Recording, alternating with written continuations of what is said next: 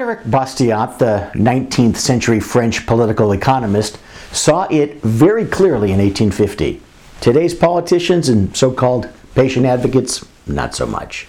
In his famous essay, That Which Is Seen and That Which Is Not Seen, Bastiat explained that governments legislate to correct a problem and then bask in the glory of having taken action, but never truly consider what problems they create when they enact the legislation to correct the problem.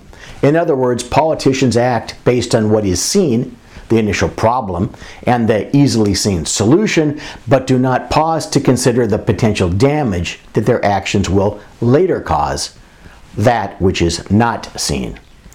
Over the past several years, so called patient rights protesters, and if anyone were looking, insurance companies, advocated against the claimed evils of surprise medical billing, the situation in which, in its purest form, involves a patient's receipt of a full UCR bill from an out of network hospital based physicians in connection with surgery by an in network surgeon at an in network hospital.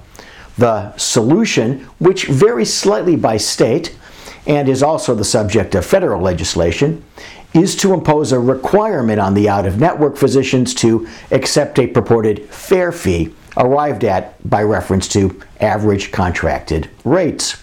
But of course, the devil is in the details. As I pointed out years ago when legislation of this ilk first surfaced in California, there's nothing inherently fair in this notion of paying a purported fair fee. If there were, insurers would never have been in favor of it.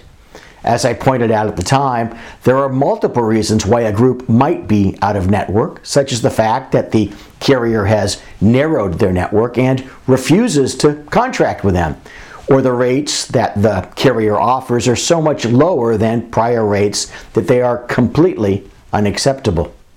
Additionally, as I've seen myself in connection with contract renewal negotiations, carriers threaten groups to take significant cuts or they will be thrown out of network and force them to, to then accept, quote, fair rates, which are even lower. Carrying through with that threat and generally narrowing networks seeds the data that will later be used to determine fair rates. In other words, if a carrier tosses every group with high rates out of its network, the geographic average rate becomes low with a spiraling tail effect. In fact, as I argued years ago and as I argue now, the entire point of surprise medical billing legislation from the insurer's point of view, likely unseen, but who knows, by the political class, was to force more and more physicians out of network, the very wrong that the legislation claims to cure. Of course, life is even more complicated than this, as two lawsuits filed earlier this year by U.S. Anesthesia Partners, USAP, against United Healthcare, UHC, demonstrate. Not only did UHC demand significant cuts from USAP in connection with contract renewal, UHC, through its various operating units, is itself in the anesthesia business. USAP claims that UHC is squeezing them from all angles, like a boa constrictor. It claims that UHC is engaging in a group boycott and that it's using unlawful tactics and pressure campaigns, even, quote, bribing surgeons to steer patients away.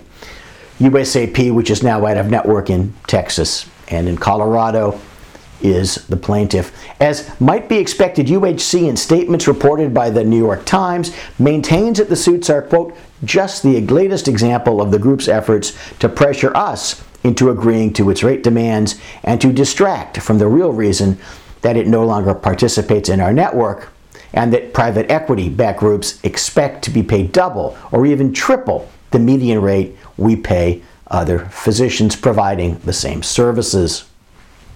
Interestingly, both USAP and UHC appear to be leveling antitrust type claims against one another. UHC's statements include allegations that USAP is using its market power to demand outside reimbursement. And USAP appears to be alleging that UHC's horizontal structure, an insurer, a facility owner, and a physician practice owner, allows it to exert improper power over rates paid. Last but by far not least, both USAP and UHC might be courting potential danger. The Biden administration has signaled a much tougher stance in connection with both horizontal, same market consolidation, such as USAP's market growth in anesthesia, and vertical, different market consolidation, such as UHC's growth in health coverage facilities and physician services, antitrust enforcement. Their highly public spat is likely to draw enforcement attention. And either or both might entertain, quote, dropping the dime on the other, only to have the call ring back on themselves.